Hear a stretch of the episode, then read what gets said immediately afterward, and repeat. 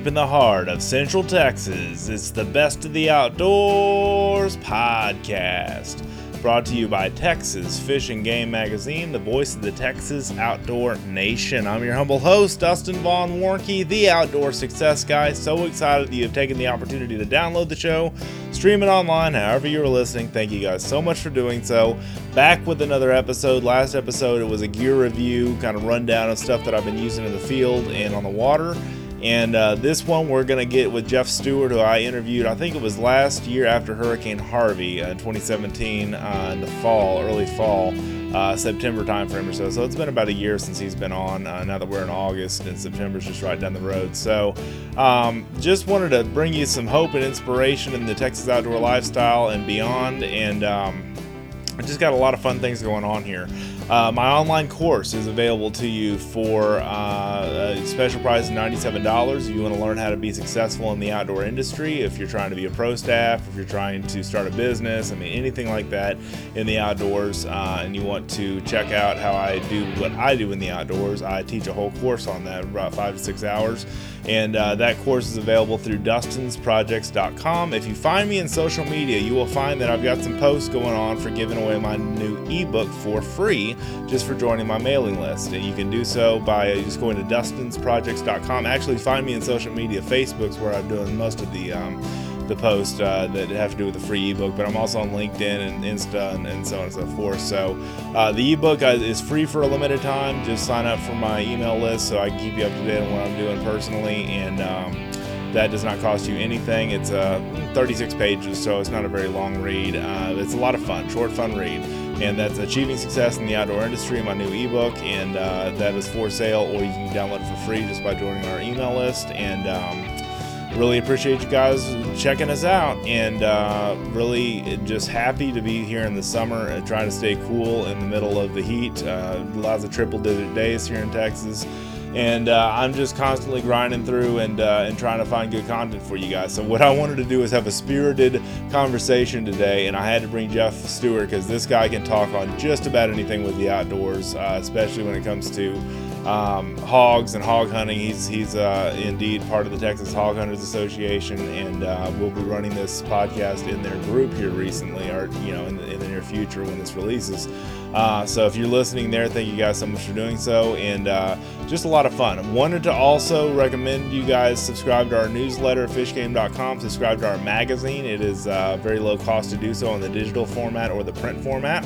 Um, and that's Texas Fish and Game at fishgame.com. You can just check out our uh, social media stuff, what we're doing on Facebook. We've got about 60,000 followers there.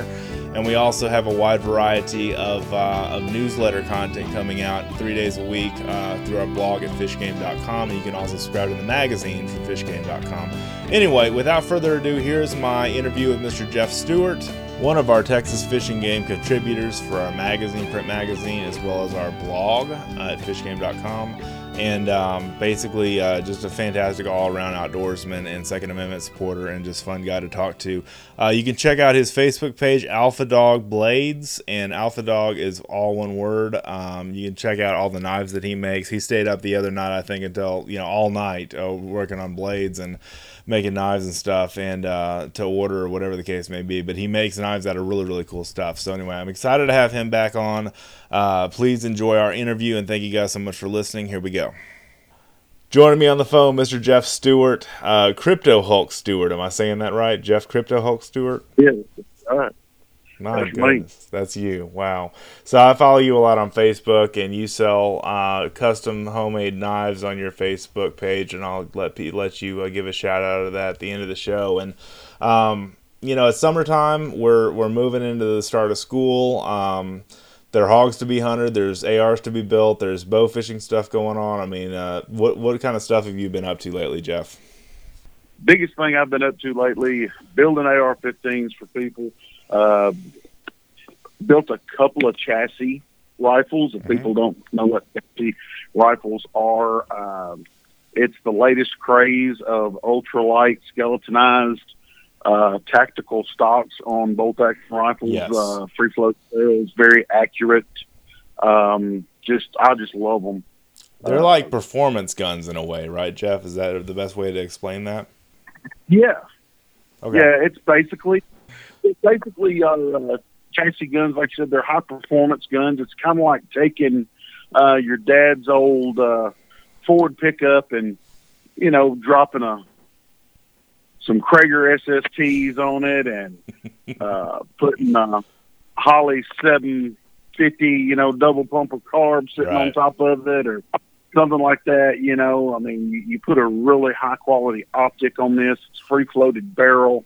Um, you smooth up that action. The the stock is uh, more precision. You can add weight to these stocks. Sure. You can balance these stocks. You can just do so much with uh, these stocks above and beyond uh, your factory uh, synthetic or wooden stock, Yeah. and you can really customize this thing and just make it whatever you want.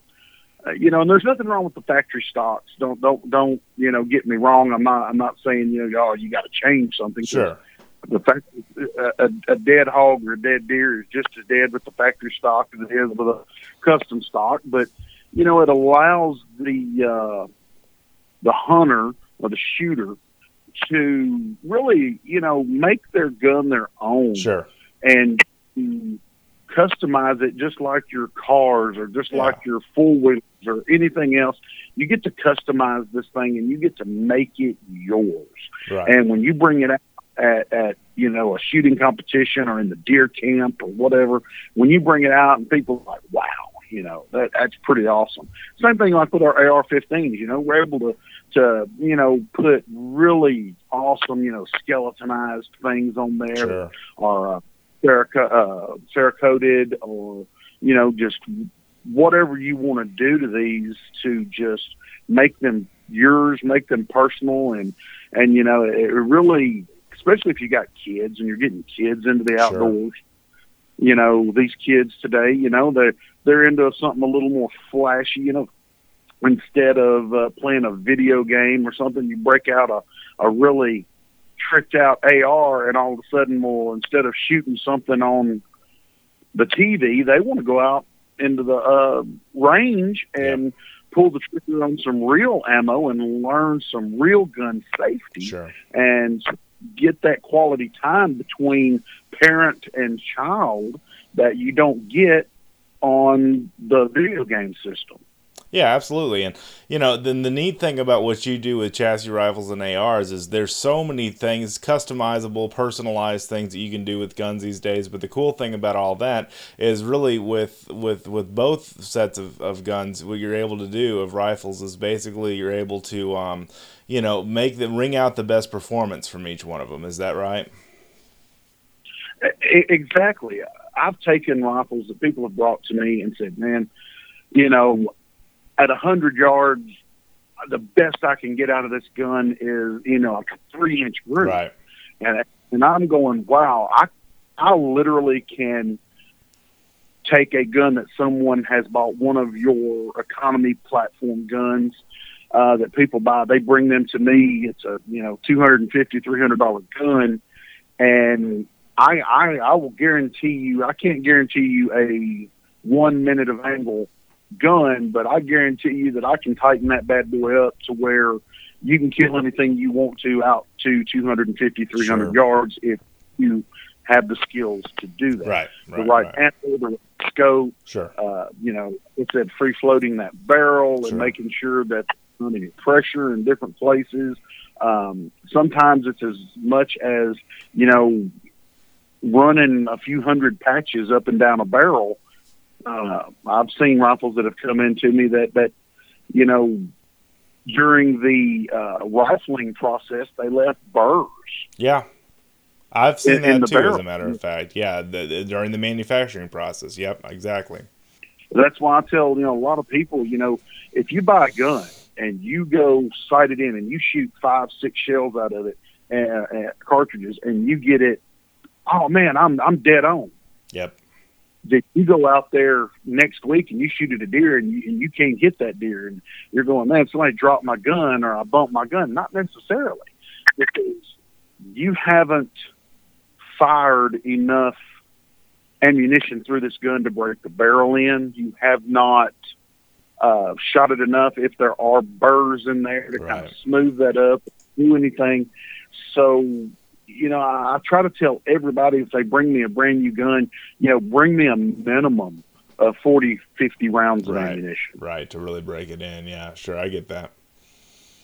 Oh, that's fantastic. And, and with these guns, you know, chassis guns and the ARs, you're just able to do so much more with them. The, the most of the time, your triggers are, especially with an AR, it's just a drop in Yep.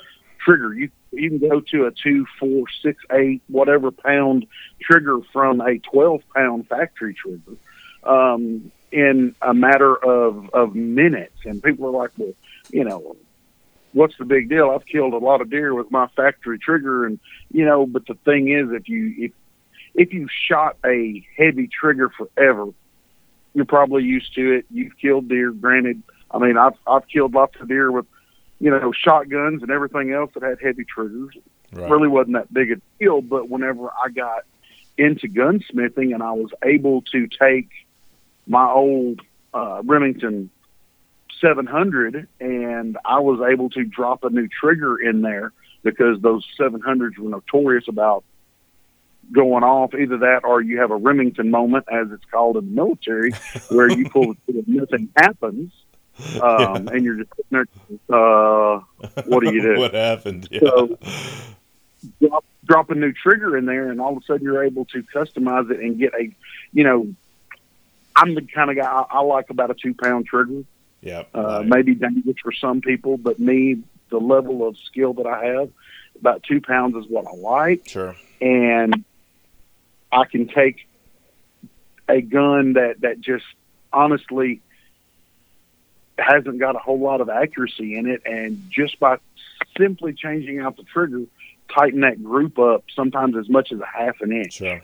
No, and there there are two that two trigger companies that come to mind that I've had personal experience with, and that's CMC Triggers, who just ran with us in the August issue of Texas Fish and Game, and uh, and, and ran an ad with us, and and then Timney Triggers, and I was at the Shot Show uh, this year uh, testing out some of the Timney AR triggers, which are you know uh, just incredibly, I mean, smooth and light and and and nimble, and just I mean a joy to shoot. So, are you seeing the same kind of things? Oh yeah, yeah. I just uh, I just actually traded one of my uh, custom knives, uh, real nice skinning knife, Uh huh. uh, the day for uh, a custom trigger for one of my ARs from a gentleman, and it was uh, one of the uh, CMMGs, I think is what Okay. it was. Okay. Cool. And and um, I have not had a chance to drop it in yet, but that is going to happen here really quick because I'm in the process of building a new, um, actually building a pistol, uh, AR-15 Cool. which is is I'm going to use it a lot. Um, people say, "Why would you want a pistol AR-15?" You know, wh- why in the world? Well, one, I can have a 10-inch barrel Right. And a in a 300 blackout, and a 300 blackout performs relatively well out of a 10, 12 inch A barrel shorter barrel. Right. Exactly. because it was de- actually designed for a 14 inch barrel. Um, the actual cartridge was only designed to, I mean, it achieves every, it burns every bit of powder and achieves all the velocity it's going to get in, in 14 inches or less. Yeah. I've So, heard that. You know, I, I can have something that I can carry on my ATV that is not taking up a lot of room. That I, if I'm running traps or I'm doing things and I've got gear on my four wheeler, um, I'm able to have a rifle and have that precision of a rifle. Now I have 44 mag pistols, 357 mags. I mean, I've got plenty of pistols, and I and I shoot them fairly well. But I really have noticed on some of these hogs, you're going through a, a pasture and the hogs pop up Yep. You got to be quick. You got to be quick. Yeah. Not only you have to be quick, but you know I, I've got 30 rounds, 20, 30 rounds in my mag at my disposal. Yep. and I'm capable of having uh, red dot sights or a, an ACOG or um, even something with like a one to five power. Sure. So I could crank it up to five power if I need to. Yep. You're just so much more versatile with you have a, a, a rifle calibered AR type pistol. And, and people say, "Oh, there's no use. Who needs one of those things?" you know, and, and I, I tell them, well, first off, you know, my Second Amendment right is has nothing to do with uh, me needing a gun for hunting. Right.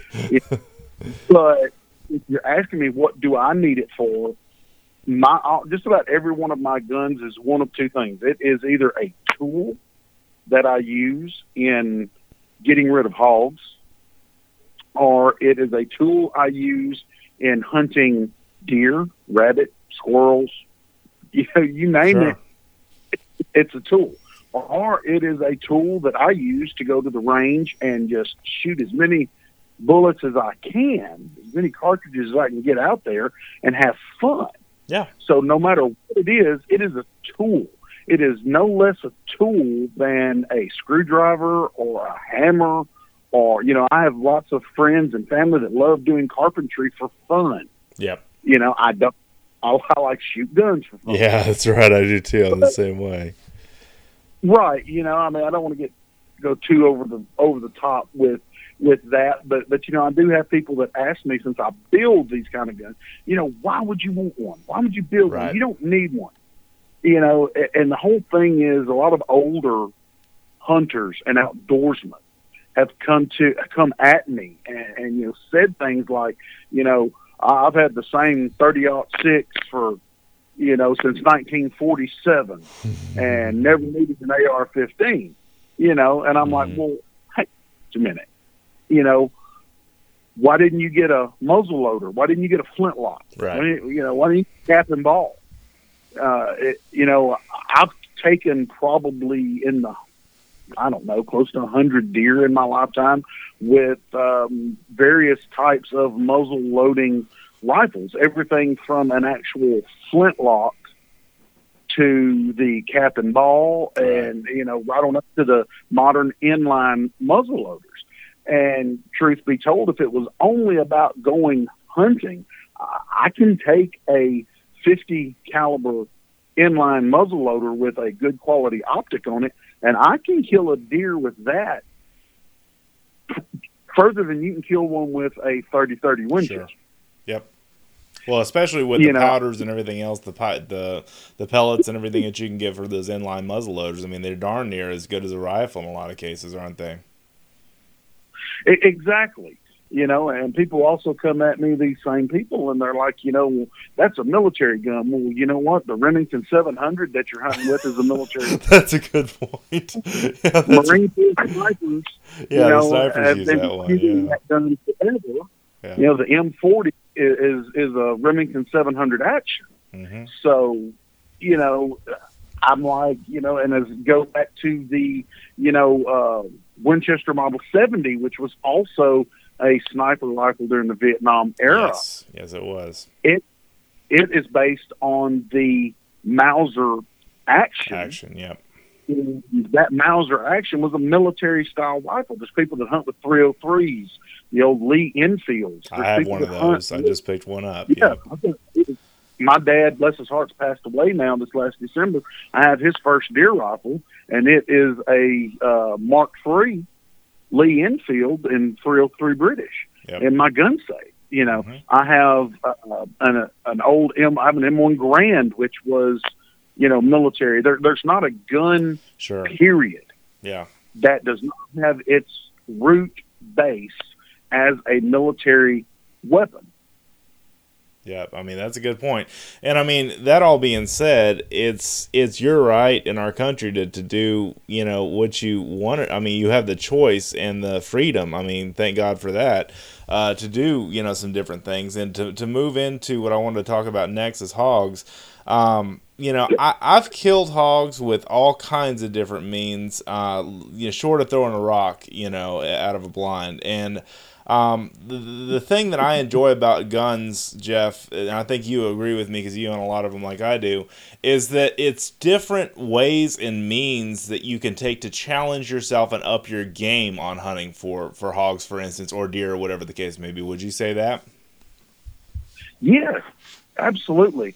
Um, I'm I'm a collector. On top of being a hunter and an outdoorsman and a shooting enthusiast um, and a gunsmith and everything else that I like to do, anything that involves the outdoors, hunting gun. I'm also I, I love the challenge sure. of it, mm-hmm. um, which that means trying to shoot a hog at 750 yards yeah. with my with my, I, have got I, my favorite rifle that I use. I have a 257 Weatherby Magnum, Ooh. and I this gun is tricked out and ready to rock and roll. And, you know, I, I've literally, you know, made 450 yard shots with this rifle on hogs and on steel targets. I've made out to 600 yard shots if the wind wasn't blowing, um, because um, it is a light projectile. Um, with this gun, with you know, with this rifle, Right. So sure. you, you, can challenge yourself there. Now, I wouldn't ethically take, you know, shoot at a deer or anything at 600 yards with this gun because of the the lightness of the projectile. Right. Um, it does, you know, I shoot 120 grain uh, projectile out of it, so you know, you, you, kinetic energy at a distance, you know, you got to got to be ethical with it. Right. Sure. But then, and I've got my 300 blackouts that you know 100 150 yards. Mm-hmm. uh, go to 220 grain uh, bullets in that and shorten that distance up. You know hits like a sledgehammer but it's like swinging a pumpkin at something. Yeah like so, sledgehammer or something. Yeah i agree. Yeah it's, it's slow and fat or slow and slow and hard. That's what i'm trying to say yeah. You know i have 44 magnum uh, lever action uh, rifles and a 357 magnum lever action rifle that I hog hunt with because of the challenge. You know, that 357 mag, you're talking, you know, 75 yards or less. Right. With that, almost bow hunting ranges with that. I have pistols. Um, my 1911, I've taken so many hogs with that 1911 45. Um, you know, you're talking 20 yard or so shots. It's open sighted. This doesn't have any optics at all on it. And uh, you know, last year I killed, I think I killed four or five hogs in, in one day with this 45. I had a rifle in the stand, but the hogs came in close enough, and I was like, you know, let's try. You know, this is a challenge. So you know, hog hunting, it opens up because hogs are a nuisance. Let's just face yeah. it; they're like rats and rodents. Right. You know, they are an invasive species. They are a destructive species. They eat the food that our native species would eat. They eat mm-hmm. snakes and things, and people might say, "Oh, that's a wonderful thing." It is to an extent, right. but Unless whenever they taken, yeah, to extremes, yeah, you know, the snakes are a keystone uh, species, and if you get rid of the snakes, the snakes would feed on um, the toads and feed on the mice and feed on the vermin.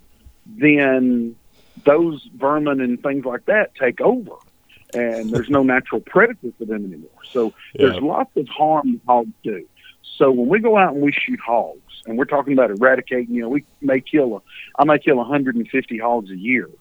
Right. Then you're allowed to experiment and go out there with crossbows and recurve yeah. bows and longbows and you know just any kind of anything spears. And mm-hmm. I mean I've I've killed a few hogs with spears and you know dogs and and just use a knife right. you know let the dogs pull them up and, yeah. things like that you know.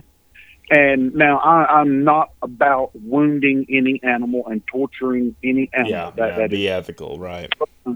against you know. So I want to dispatch that animal as quickly and as cleanly as possible but you're still able to do that and still have fun and still experiment with sure. new weapons and types of things. I mean, I honestly, honestly, I, I want an old flintlock pistol. Like a brown bess or something, or no, like a like a, a pistol. Okay, not a rifle. Okay, all right. That's just cool. like what like Pirates of the Caribbean, Yeah. the old the, the flintlock The pistol. muzzle loader I have not Yeah, a hog with a flintlock pistol. I got Now- would be cool too. We're we're talking, you know, probably 12, 10 yards Yeah. on this thing maximum distance.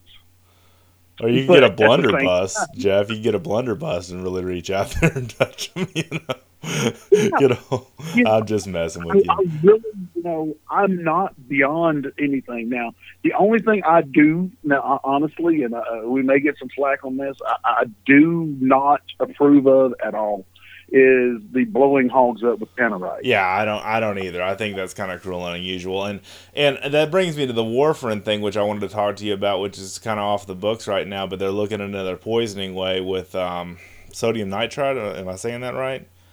Um, yeah, sodium nitrate. Yeah. So um, uh, nitrate. Yeah, and so it's it's one of those things Well, where nitrite. nitrite. I'm sorry. The Forgive me.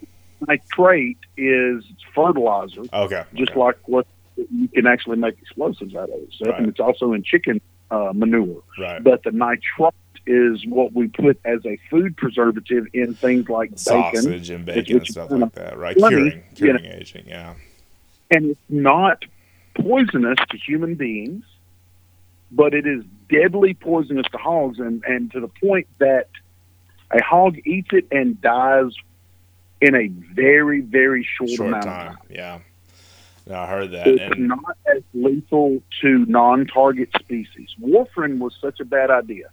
I teamed up with the Texas Hog Hunters Association, uh, a couple of good friends of mine over there, um, and we sat down and we discussed this at length. I know, and I want to And put this podcast in their group because that's something I'm I, I'm kind of buddies with Scott Dover who, who founded that group, and uh, I've met him and we talked a few times, and you know, but uh, just the the reaction that the hog hunting community had towards it that this is not the way.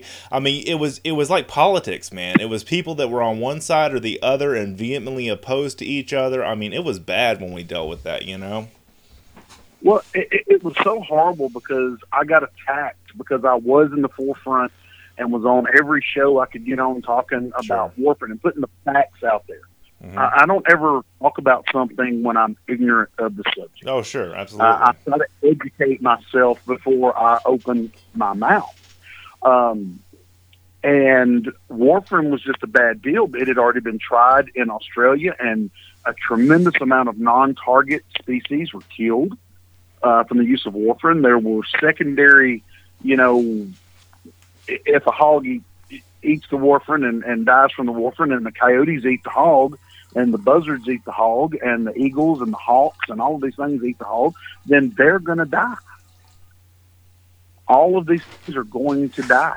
And if that hog walks onto my property, and I don't want warfarin on my property, and that hog ate the warfarin and then came to my property and died, well, It's- according to the law they were trying to get passed, the landowner was supposed to be responsible for, you know, recovering and burying hogs. Well, then I was going to have to give my adjoining landowners just free reign to come on my property anytime they. It was just a bad deal. Well, and it's All just the the the, the, the, the way they pushed it through, and then the way that, that people reacted to it and everything. And you had a lot of people at our magazine that were for it against it. And I was just more worried, like Chester Moore, editor in chief, you know, good friend of you and I both. Um, you know, he was basically just making the point on his radio show, Moore Outdoors, about, you know, this this the half-life of this of what eats it after it dies. Because the way nature works is in cycles obviously and after something dies something else comes a, a turkey buzzard or whatever comes to eat it, it the, you know it just go it's a cycle. It just goes on and on and on through nature and how many other things are we going to kill off? And you know so i agree with you. I, and I, you and i are very like-minded about that Well, one of the things when I was speaking with, I actually uh, visited with our uh, agricultural commissioner's office uh, at the time. Not him personally, but with people in his office. sure Uh, spoke with them at length about it, and I actually even spoke to uh, the governor. Actually, uh, talked to him personally about it, and I was one of the ones that put forth the you know sodium nitrite as a possible um, usable control method. Sure, But- sure. There needs to be an extensive, independent study done on any poison. Because when you open the door to putting a poison out into the wild, it, you, there is huge possible uh, ramifications. I was just going to say ramifications. Exactly. Yeah. so you know we talked about it i'm like you know you're you're talking about probably a four or five year minimum long study Yeah. uh, of, of this and i said the problem that i'm having is, is I, I i'm not going to take the word of the company that wants to sell me the poison and think they did an impartial testing Yeah. of the su- of the subject matter, and they are going to present us with the findings, and we're supposed to say, yeah, absolutely. You know, no, sir, that that doesn't that that's like a restaurant running its own health inspection. Well, a lot, yeah, a lot of people that are on the side of people that are that are you know for warfarin or were for warfarin or are for sodium nitrite. They, they say to us hunters that want to go out and handle them the natural way, and, and uh, I've heard a lot of you know ag people say barbecue our way out of the situation, if you'll excuse that term. But um, you know they say, well, if it's not warfarin, if it's not sodium nitrite, then what is it? You know, and there may not be any poison that you're going to be able to put out there for hogs. But what people don't understand is, is you know, a lot of times we're not going out there and shooting two or three hogs during deer season. We're hunting hogs year round. We've Yes. got traps out. Like Yeah. I said, uh, there's been the last few years. I mean, probably 150, 200 head of hogs, and I'm just one guy Right. down here that's doing that. There are dozens of other guys in my area that are getting that many, if not more, hogs. Um, there are the uh, uh, helicopter hog hunts, and I mean, we're talking about people go out and in a matter of a weekend kill three, four, five hundred heads Right. of hogs One off shot. property. Yeah. The problem we run into is landowners who claim that they are having a problem and claim that the hogs are just destroying their livelihood and everything else don't want us as hunters on their property or if they do want to allow us on their property they want to charge us an enormous amount of money to come out there but they only want you to kill one hog or two hogs Right. you Right. you obviously don't have a problem if you one want to charge me an exuberant amount of money and and want to limit the number of hogs I can kill. You can't have your cake and eat it too. You can't say, you know, it's like if you and go and hire an exterminator to come into your house because you're overrun with roaches, and you tell the exterminator you can only kill two roaches. Right. Yeah, and You know, I, I've I brought this up on my on this show before with Chester Moore.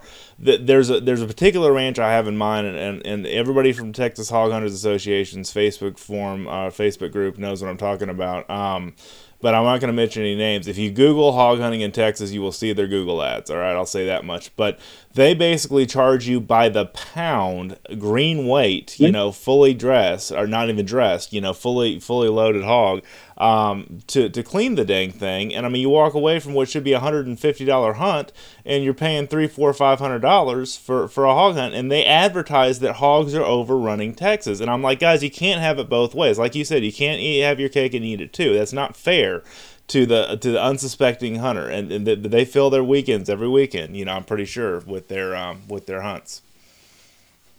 It ticks me I, off. you know, I had a guy that just, I mean, met me. Uh, I was at Tractor Supply. If I can mention the name, I don't mean to yeah, advertise for anybody. But after the whole thing had had blown up and everything, and I was in there, and he was buying a five gallon bucket full of rat poison, a certain Oh. brand of rat poison. And I was like, "Man, you must have chicken houses." And he said, "No, I got I got a hog problem."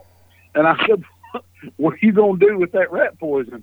He said, "Man, you take mix this five gallon bucket full of rat poison with a couple of hundred pounds of cracked corn Uh, and pour it out on the ground, and you can kill every hog on your place. And I'm like, you do know that that's highly illegal. Right? Oh, absolutely. And mm-hmm. also look at the ramifications for wildlife. I mean, that we talked about that before, but gee whiz. Well, because of what Sid Miller and them did by putting it out there, warfarin, warfarin, warfarin, they put it out there before they tested it, before they did anything with it. And then they turned around and let everybody know that it basically was rat poison. All of a sudden, it's just like, you know, well, I'm not gonna, I'm not gonna tell you that, you know, you can go out here and catch every catfish in East Texas out of this two acre pond over here that weighs 25 pounds and it's down Farm Road 699, 2.5 miles, right. turn to the left. Mm-hmm. You know, but I ain't telling you to go out there and catch any fish. Right. Yep. And that's kind of what they did. So they let everybody and their brother know what they could do to poison these hogs. Uh. But now it's illegal. Well, you got 1,500 acres or two, even 200 acres. Who's out there on your property testing your corn? Nobody. Unless the, the game warden gets a call that you've killed an illegal animal, they're not coming onto your property harassing you. We've got two game wardens to patrol a county that's you know as big as some state, yeah, you know, sure. big as Rhode Island, right? You know, so nobody's going to come on your property without probable cause, and you know, it's just one of those things where it's like Pandora's box. We may mm-hmm. have opened it. Yeah. Um, we had one hog just two miles from my home here. Um, the gentleman called me. He shot it in his yard and called me and said, You got to come see this. I've never seen anything like this in my life. And this was last year. And I got to his house and he had hung the hog up and started skinning it and it was blue. The fat was oh. blue. It's the one thing that does that, and that's warfarin. Yeah, so somebody thing. had been poisoning hogs, yeah. and you know, I called our game warden and told him what I found and everything. Took pictures of it, and you know, and he's like, you know, I'll, I'll, what do you want me to come do? Basically, yeah, you know, how would game I, animal? Yeah, I see what you're saying. Yeah, if it's deer, is another story. That hog, that hog could have ate that poison a week ago on a property ten miles from there. Right. True. No way for them to know. So, you know, that's one of the things with hog hunting is I think here's what I think the state ought to do. I think the state ought to put a bounty on hogs, tails, ears, ears whatever they need right. to do, in order for, for you to, to turn it in to get your bounty. I think they ought to put a five dollar per tail bounty on hogs you could stack them up pretty quick if you're shooting them out of a helicopter or uh, you know one of the things i wanted to, uh, to, to bring up is lone star boars has a youtube channel todd huey huey outdoors uh, give him a shout out um, he he posts a lot in the Texas Hog Hunters Association group, and I'm a part of his. I uh, I watch his YouTube notifications come through. He's always po- you know posting videos and is starting to do this kind of professionally now. And you know he did a a uh, I think it was up in Lubbock or somewhere in the Panhandle. He did a uh, a hog hunt eradication run with these guys that basically went on four wheelers at night with night vision stuff and basically, I mean, it was like a helicopter, but it was on ground. They basically went up to the hogs as they were running, and and just shot them. You know, I I don't know the best way to say it, but I don't want to say drive by style, but basically as as they're running, shot them on the side. You know, as they're as they're running parallel to them, and it was highly effective. Um, as far as getting getting that done. I'm sorry, say that again. Subsonic, subsonic 300 blackout right. with uh, suppressors and night vision optics and literally shot an entire sounder of hogs. Wow. 35, 40 hogs out of a pasture. They did not, it was such a quiet report of the rifle. The bullet hitting the hog was louder than the rifle going and off. yeah. And if you got headshots, the hogs didn't squeal. Right. The others didn't run. And, they and if they did, they didn't yeah. run 20, 30 yards and they stopped again. And you just kept walking up and popping, walking up and popping, and you killed the entire sounder of hogs. Right. And then you just kept walking. You left them there. You didn't mess with them. You left them there, and you kept walking and easing through these fields. And you know we've killed just literally in one night 50, 60 hogs in Yeah. some places. Doing this with with suppressors and with uh, subsonic ammunition. Right. That way it was quiet. And you know, like I'm saying, if the state would impose a bounty on these things. Yeah. It'd be I worth it, recoup- say. Yeah. I would invest. I could afford to invest in a very nice uh, thermal optic. Yeah, which are not cheap. And you know, you say that one of the one of the guys that um that I work with that I got my start in this industry with, Mac and Prowler, uh, Bill Henson and uh, Randy McMillan up in Texarkana, they are actually paid a very modest sum to go and eradicate hogs on five ranches that are all connected to each other. And so they go out darn near every other night and basically go out there and start whacking pigs with, you know, suppressors and, and you know, just quiet quiet guns and um and uh and and ammo and and just uh you know their their whole and they use pulsar night vision and I'm pretty sure and um you know but they they say it's not it's not a lot of money but he said it covers our fuel and it covers our bullets or our pellets or whatever they're using. You know, just like um, if you did, so like I said, you know, minimum, you know, five bucks a tail or whatever.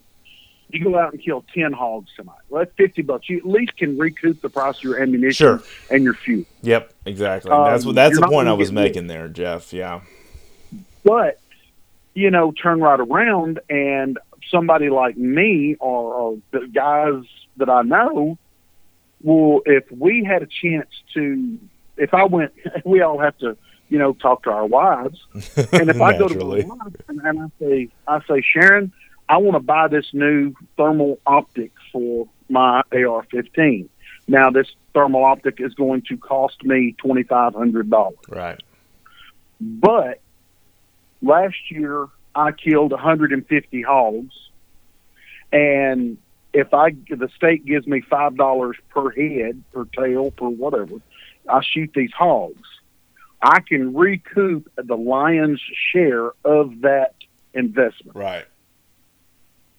Because if I get another 150 head this year or more, which if I get this optic, I have the opportunity to double that now. Right.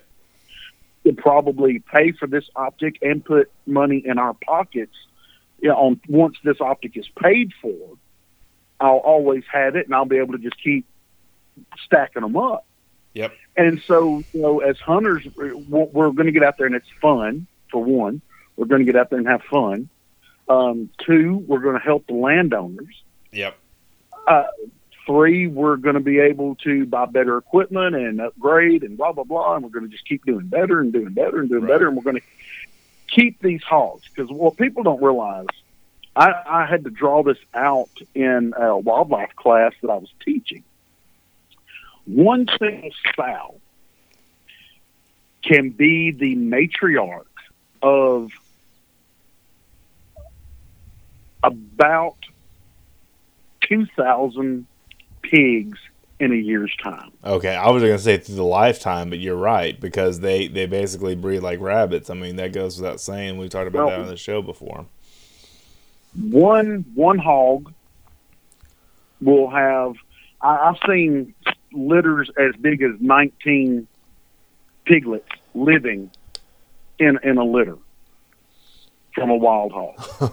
Uh, Golly. and that's going to be about a that's going to be about a 50-50 but your average litter you're looking at about 12 piglets Right. so 50-50 that's six so she has six at six months of age Right. then the the six females that she just had six six six six six mhm. all the way down and you start pyramiding that It's like compound And- interest in the bank, kind of. You know, one thing it's like a snowball effect, if you will. Yeah.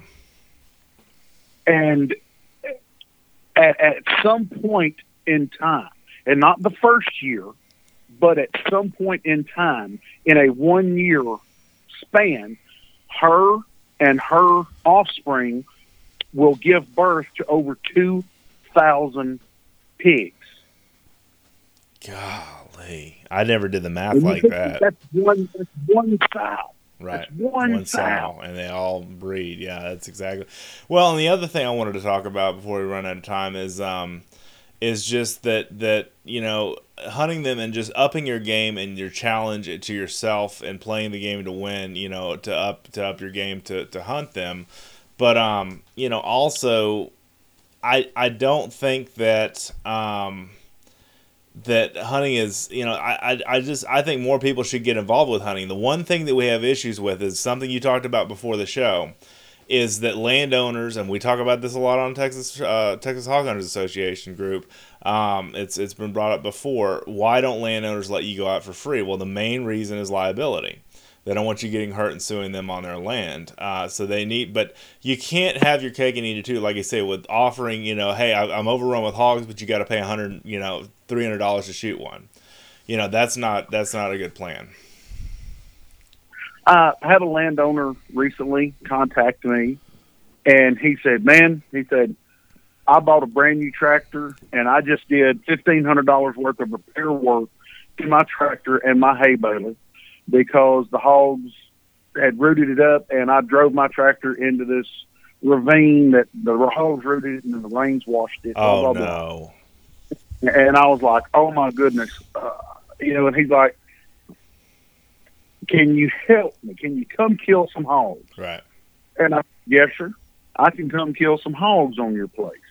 He said, what will you charge me? And I said, well, I, I know that you don't allow anybody to deer hunt on your property. Right. Because you got cows. I said, what if I come out there and I get these hogs for you? And if you're pleased with what I do with these hogs, you let me come out there and do some doe hunting on your place. Right which shouldn't bother the not cows even, at all. Right. Not even stone hunting. Right, right, right. Just stone hunting on your place. And he said, you know what, son? He said, I don't think I'd have a problem with you coming out here and, and doing that. So I went and traded this landowner, me going out there for weeks and weeks and weeks, putting out hundreds of dollars worth of corn, sure. traps, yeah. hunting, bullets, all this thing, all these things and all I'm getting out of it is next deer season, I'm going to get to go out there and put me up a stand, find me some scrapes and some rubs, and put up a stand with the possibility, especially here where I'm from, where bow hunting is a very low percentage right. Uh, hunt. I may get to see a deer. I may get a shot at an old doe or something like that. Probably not going to kill anything worth killing, but I'm going to sure. get to go enjoy hunting. Yeah turn right around. And I also had a guy that contacted me around that same time that said, "Hey, I, I, I know you write for Texas Fish and Game." He said, "Why don't you uh, come out here and go on a hog hunt on my place? I am eat up with hogs. I mean, they are just tearing my place to pieces. Won't you come out here and hunt and then and then write a story about it or whatever?" And I said, "Well, yeah." I said, "I'll come out there and kill you hogs for you. How many hogs you uh, you know you got out there? Oh, we just tore up with them." I said, "Well, uh, I'll come out there and run about a two week trap line and uh, hunt and everything else, and I'll see how many I can kill. Oh no, no, no, no, no, no! I want you to come out here. You you can kill two hogs, mm-hmm. one trophy hog and one meat hog, and, and that's all you can kill. And I said, well, wait a minute, Mister. And so I thought you just told me you had a problem, and these hogs were tearing your place to pieces. Well, I do, but but I, I get uh, you know two hundred and fifty dollars a day for somebody to come yeah. out here and hunt these hogs. And you're not going to shoot your way out of that situation 200s at a time unless they're killing mass numbers, and you and I both know that. And and I just it just blows my mind that that the same people that claim to be in dire straits with these hogs, they're tearing their crop fields up. They're uprooting their freshly planted seeds. They're they're just destroying everything that they've got, hay meadows and everything else. But they don't want you on their place. Now, I'm not talking about a bunch of drunks coming out there drinking beer and shooting the countryside up. I'm talking about reputable people yes. that can give you uh, references that you can contact, you can call and talk to them and everything else you know, reputable operations that sure. can come out there and come in your place, but they don't want you on there. So my my answer to them is when they do that is then apparently you don't have a problem. Right, you don't have a hog problem then obviously. No, and that, that's exactly right, Jeff. It, it ticks me off that, you know, it's just you can't have it both ways. You know, you can't just limit your, your hog hunts and then charge good money for them and do the trophy hog and a, and a meat hog and uh, you know again this is and I, I work with a high fence ranch i do pr marketing for uh, for a high fence ranch that does hog hunts but and we get a lot of hog hunters that come through there. The hunts are 150 bucks but it's a high fence place and you know, it's one of those things where it's I don't feel that we're dishonoring anything or anybody because in a way we're helping with the with the with the solution to you know taking the hogs out, but we don't charge a mint for them either. You're not going to get a nine hundred dollar hog hunt, you know, uh, like you will from some of these places after you get done skinning your game. I'm sorry, they get done skinning your game and quartering it up for you and put it in your ice chest because that's a ripoff. And, and for companies like that and ranchers to say, well, I'll do this, that, and the other and I'll you know I'll go out and and, and skin your hogs and everything and you got to pay two dollars a pound is a ripoff in my humble opinion and that's not the solution to the problem. That's my humble opinion though. I was actually asked to leave a ranch a few years ago because they uh, were charging to uh, skin the hogs and quarter the hogs and everything. Because I told all the guys that were we were down there with that I'd skin all their hogs and quarter them for them for sure. free if yeah. they didn't want to do it. Yeah, sure. Um, some of them were. Some of these people were elderly. Yeah. Uh, hunters. Some of them were uh, veterans uh, that I respected, uh, brothers in arms, and some of them were uh, ladies that were there. And I said, you know, you know what? I said, I'm probably one of the best hog skinners there is in East Texas. I said, uh, I can skin a hog in just a matter of minutes, you know, have it quartered up and put in the ice chest. And um, they all were like, well, yeah, thank you. Well, after it was all said and done, whenever we were leaving, shaking hands, the owner of the ranch uh, basically told me he didn't want me back on his uh-huh. place because I had uh, taken money away from him out of his pocket, yeah, for, for skinning the hogs.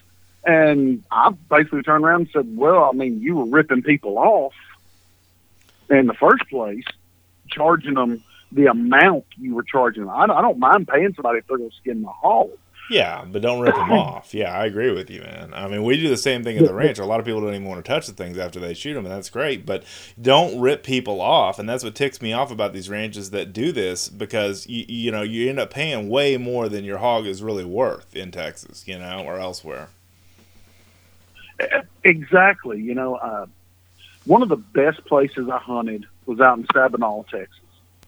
And uh, one of my, uh, uh, the owner of the ranch, I, I got to know him a little bit and was invited out there uh, to come and bow hunt. It's a bow hunting only ranch, no rifles allowed on the place. And I went out there and, and it was for a hog hunt, it was like 150 bucks for the weekend. This has been a lot of years ago. Yeah. Um, and you could use the bunkhouse. Had to bring your own bedding and your own food. Mm-hmm. But they had a bunkhouse with heating and air conditioning and every TV, everything in it. And we went out there, and it was a high fenced operation. This man had ten thousand acres. Wow! And at, until this point in time, I had been a. I, the reason I got to go hunt there is I was against high fencing. Uh, I'd never hunted on a high fence ranch, but boy, I was against high fencing, and I was writing about it and really ripping into uh, landowners that had high fence and people that hunted on high fenced operations. And this guy basically said, you know what? Come out here and hunt on my place and then tell me what, tell me what you think afterwards. Mm-hmm. So I accepted. I went out there and literally I could have walked for two days in any direction and not found the fence. Mm-hmm. You know, mm-hmm. uh, of course, there were roads that went by the fences, but literally, if you got dropped off in the middle of this ranch, you would never find a fence. Right, right. You'd these, be walking for days. These, yeah. These deer and hogs and javelina were just as wild on this place as they were on the low fence place next door to it. Mm-hmm. Yep. And we, I actually had a 300 acre uh, lease that was about 10 miles down the road from it that a friend of, of mine and I hunted on for quite a few years there. So I knew how the deer and hogs acted on our open fenced 300 acres. Right. So I went and hunted there, and I killed a couple of hogs, and this, the the place was excellent, the courteous. They were treated you like a member of their family. Sure, sure. Big huge pond. Whenever you were through, uh, if you kill both your hogs or whatever in one day, you could fish the next two days in the pond. Right. And they eight ten pound bass in this this big, and it was like a ten acre pond. It was like Wow. a small lake. But what I'm saying, this place, the guy was doing it right, and as far as uh, high fence operation, it really changed my mind. Yeah. Now I'm totally against these other places. I, I went to another place that uh, had 40 acres under a high fence, and there's just no way on earth that a deer can get away from you on Yeah. 40 It's like a zoo. Yeah. I get that. you know, so, so I was totally against that place. But when you've got thousands of acres, those animals inside of that place, if you manage it properly, they have no idea they're they're inside of Right. Right now, and that's true. I mean, uh, the ranch I work for so densely wooded. I mean, you basically will was dropped in the middle and you can't find a fence. I mean, it's one of those things, and it, it takes a while to, to, to, to get your bearings because it's so thickly wooded. And um, and I've been lost on there before because you know not really hopelessly lost, but I mean it's just it's really wooded and it's easy to get turned around. But I mean, you know, I I'm not against high fence operations for a lot of reasons, but I mean that's the way. Look at South Texas. I mean that's completely started to all go high fence. You know, not all of it, but it's uh it's certainly going that way. But um, you know, anyway, it's it's just uh, there are people that do it the right way and the wrong way, and I think the way you and I have talked about, you know, we've talked about both of the differences before about both, and I think that's educated folks. Yeah, and you know, I, I like to use my property that I have here in Panola County as an example. I have been managing this property for over 20 years. I have used my own uh, brand of management on this property. It's totally low fence. Mhm. Um, no, no fence, actually. There's really there's not even a barbed wire fence running around it in a lot of places. So I've killed 150 inch deer. There's been about three uh, 150 inch deer that I've killed off of this place. Uh, Wow. couple of a couple of 140s, um, lots. If you kill a, I, I put it like this: if you see a 120 inch deer on this place, you better be pulling the You trigger. better shoot it. Yeah. Um, yeah, this Panola County, you know, northeast Texas, there's just not huge. I mean, there are a few old bucks here, but most of the time they're not. But what got what gets me is I've got people all around me that operate on the premise of if it's brown, it's down right. kind of kind of thing. Um, I have literally sat on my stand, and, and I don't hunt fence lines. My neighbors they, they like to stack their stands up on my fence line. I, I never hunt a, a fence line knowing that you know I'm going to shoot a deer on a neighbor's property. right. But you know these people, I've watched little bucks, little eight point bucks that are two years old come by with a 14 inch rack, hmm and we have the 13 inch rule Right. here in Pennsylvania. So I've watched this deer, and I watch him every single day. He comes out and eats and does his thing. Let him go because you know, a couple of years, That'd He's gonna be a nice good one. Yeah. And I don't begrudge anybody killing whatever they want to kill for for meat or for whatever.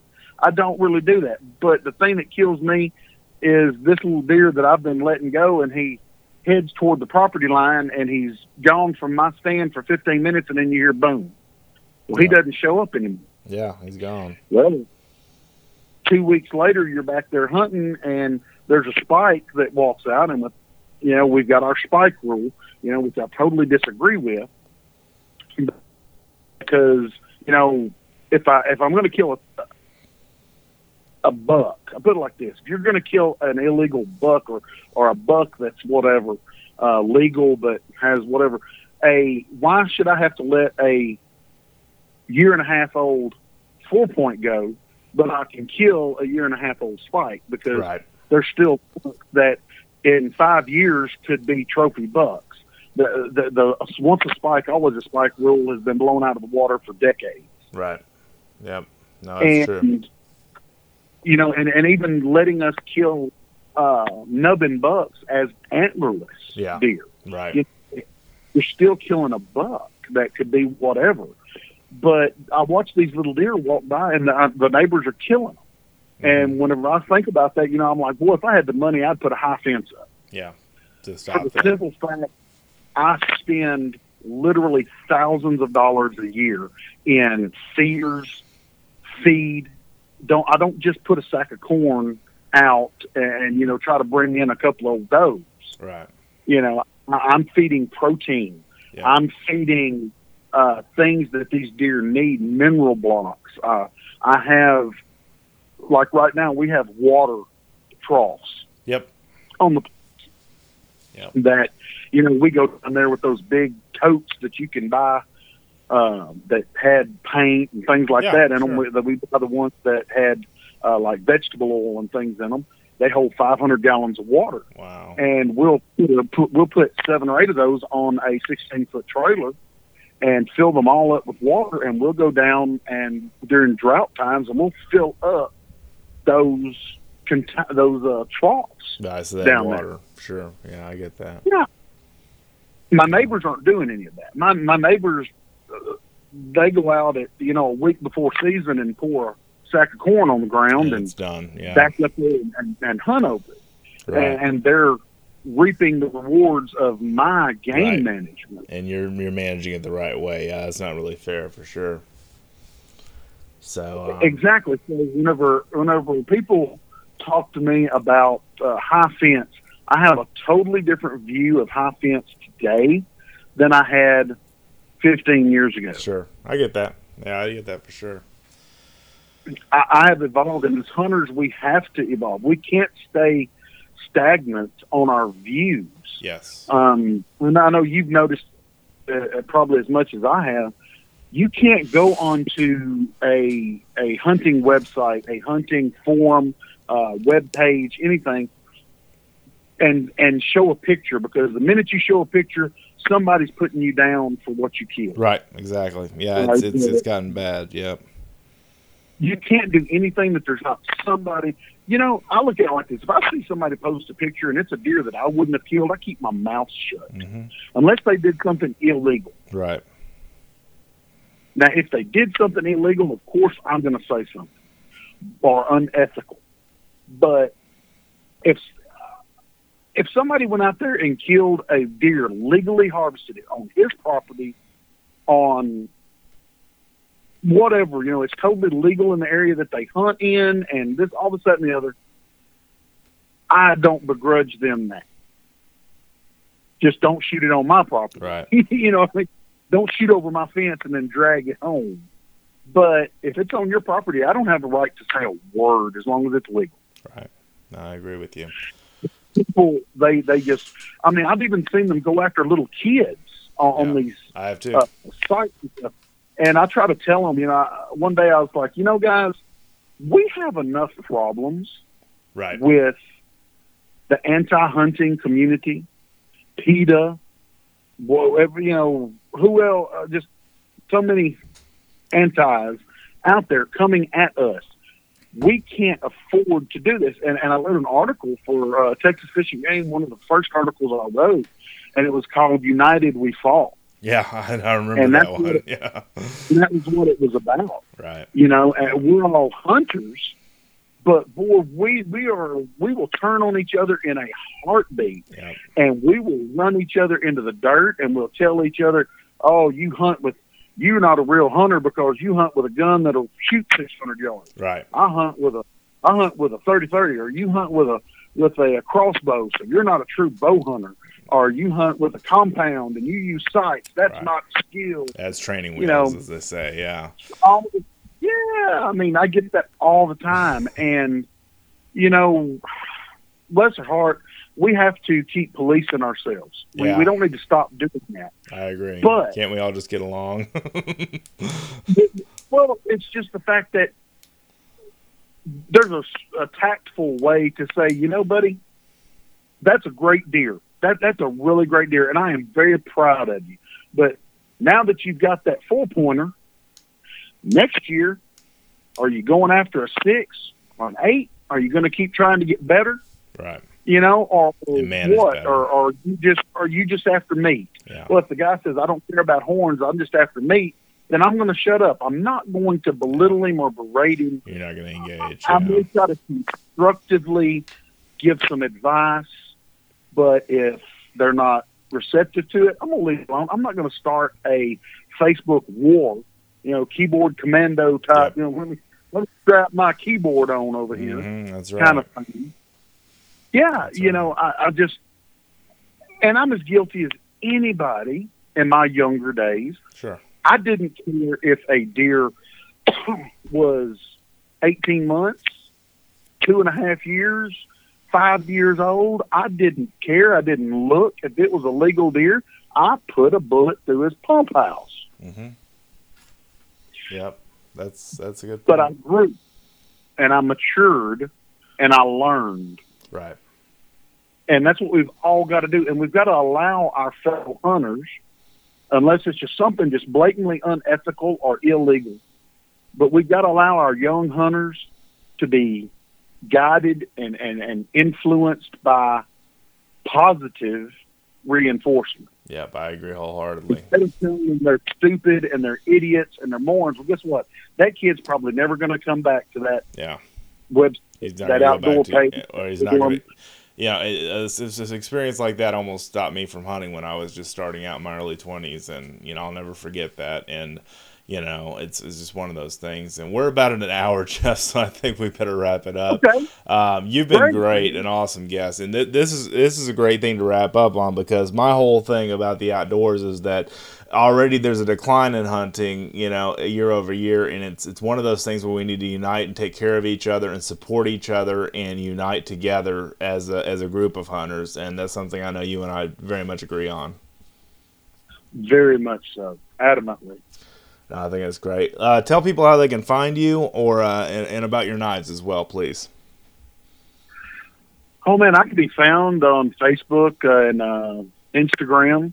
Uh, Jeff Crypto Hulk Stewart I love that. um, at uh, fishgame.com. You can look around there and find my blogs and things. Mhm. Um, good gosh. And uh, my knives can be found on Facebook at Alpha Dog Blades. Alpha Dog Blades. Okay, cool.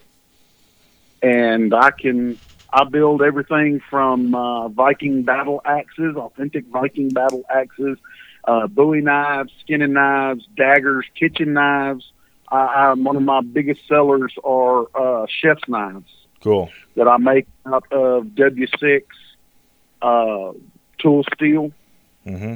and a little uh, 1095, uh, just a lot of reclaimed uh, spring uh, steel from uh, all kinds of trucks and cars. If it's if it's high carbon spring steel, I'm I'm reclaiming it. I go to old sawmills that are abandoned and uh, buy the the blades from the from the uh, sawmills that no longer run and Wow. blades that are busted and broke, and I bring those back. And I have got some saw blades that, if you get a knife from me, the knife steel is well over a hundred years old. Wow, that's incredible. That's incredible. I have a forge, and I have, an, I have a, a 200 year old anvil wow. that uh, picked up uh, from a from a relative that just had it laying around as a ornament in the flower garden, and uh, yeah, the, this anvil uh, came from uh, England over 200 years ago. Oh, that's so, amazing. um, and I, I've built my own forge and propane forge, and I bang steel and make knives and hammers and like I said, Viking battle axes. I'm, I'm finishing one of those up uh, right now. I got the uh, handle and stuff uh, mounted in pins, and it's all epoxying right now. That's So, awesome. That is awesome. Well, thanks so much, Jeff. It's a very spirited conversation. You and I are very like minded about these issues, and I'm just so happy to have you back on the show, man. it was my pleasure. Uh, as usual, I enjoy talking to you. Just doesn't matter if it's on the show or just us talking. I appreciate it, man. Thanks so much. And there he goes, ladies and gentlemen, Mr. Jeff Stewart from Texas Fish and Game, fishgame.com, as well as uh, our blog and as well as uh, Alpha Dog Knives and just, uh, or Alpha Dog Blades, I should say. Anyway, really great guy. Uh, enjoy having him on and um, just look forward to because man after we got done recording this one we just talked for like another 30 minutes. I mean we just him and i hit it off and we just we just go for it. So him and i both like to talk a lot. So um, anyway thank you guys so much again for watching reading and listening. Please subscribe to our newsletters as i talked to at the beginning of the show.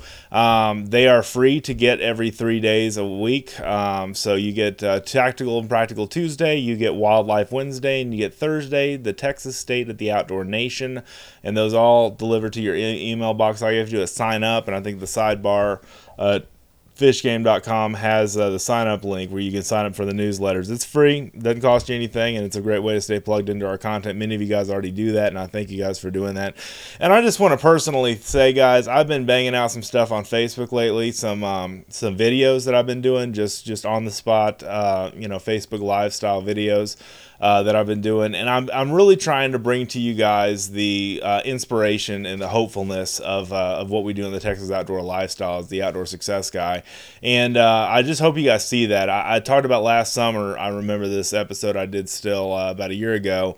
Where I talked about Rick Warren, he's the author of the Purpose Driven Life, which is a fantastic Christian book. Um, but he, one of his famous quotes is, "The purpose of influence is to help those who have none." And that stuck with me and still sticks with me today because one of the things that I try to do in my work in the outdoors is be a conservationist and make sure that, what we have is preserved for our future hunting and fishing generations and outdoorsmen and women. But uh, also, you know, I'm here to advocate for anybody that uh, that needs advocating. You know, when it comes to um, to the outdoors, to the Texas outdoor lifestyle, for helping you be successful in the outdoors, whatever the case may be. I'm, I'm an open book when it comes to helping with that. So, uh, if you have a desire to do anything crazy in the outdoors, like um, uh, you know, gain a pro staff position or uh, you know any kind of success based stuff, I will help you with that personally, and uh, you can reach out to me at uh, dustinsprojects.com, which is my personal website, has a kind of a hub of all of my stuff I do. And uh, really look forward to, to, connecting with some of you guys. If you like the podcast, please uh, leave a five star rating on iTunes. That would be a huge deal for us. Um, if you want to even stop the player right now, or your podcast player, wherever you're listening to this, and uh, and go rate the show, that would mean the world to me because that helps more people find the show. And and of course, we're a Texas based show because we're based in Texas Fish and Game, but we're, we're really all over the place. People from all over the world listen. And and it's just kind of funny, you know, that uh, some of the stuff that I that I speak about, wild hog poisoning and all this other stuff, and the big debate and stuff like that, gets out as far as it does. But uh, it's it certainly you know bends the world ear, it bends the world's ear, I should say, um, when it comes to that kind of stuff. And I just I think it's cool. So um, I just uh, really appreciate you guys if y'all leave us a positive five star rating on Stitcher or on Google Google uh, uh, Podcast or Apple Podcast or iTunes, wherever you found the show. Leave us a review. Podbean's another place. Leave us a comment. Contact me on social media. My last name is spelled W A R N C K E. My Facebook profile is public, so you can easily reach out to me even if we're not friends. You can friend request me, I will accept, and uh, we will talk that way. And I've, I've connected with a whole bunch of you guys like that, man. And it just really, really, really makes my socks go up and down that you guys care about the show and care about me and care about what we're doing in the Texas Outdoor Nation. And everything we've got going on here. So, anyway, thank you guys again. I know I say this a lot. Thank you guys again for watching, reading, and listening. Have an awesome day in the outdoors. We'll see you next time.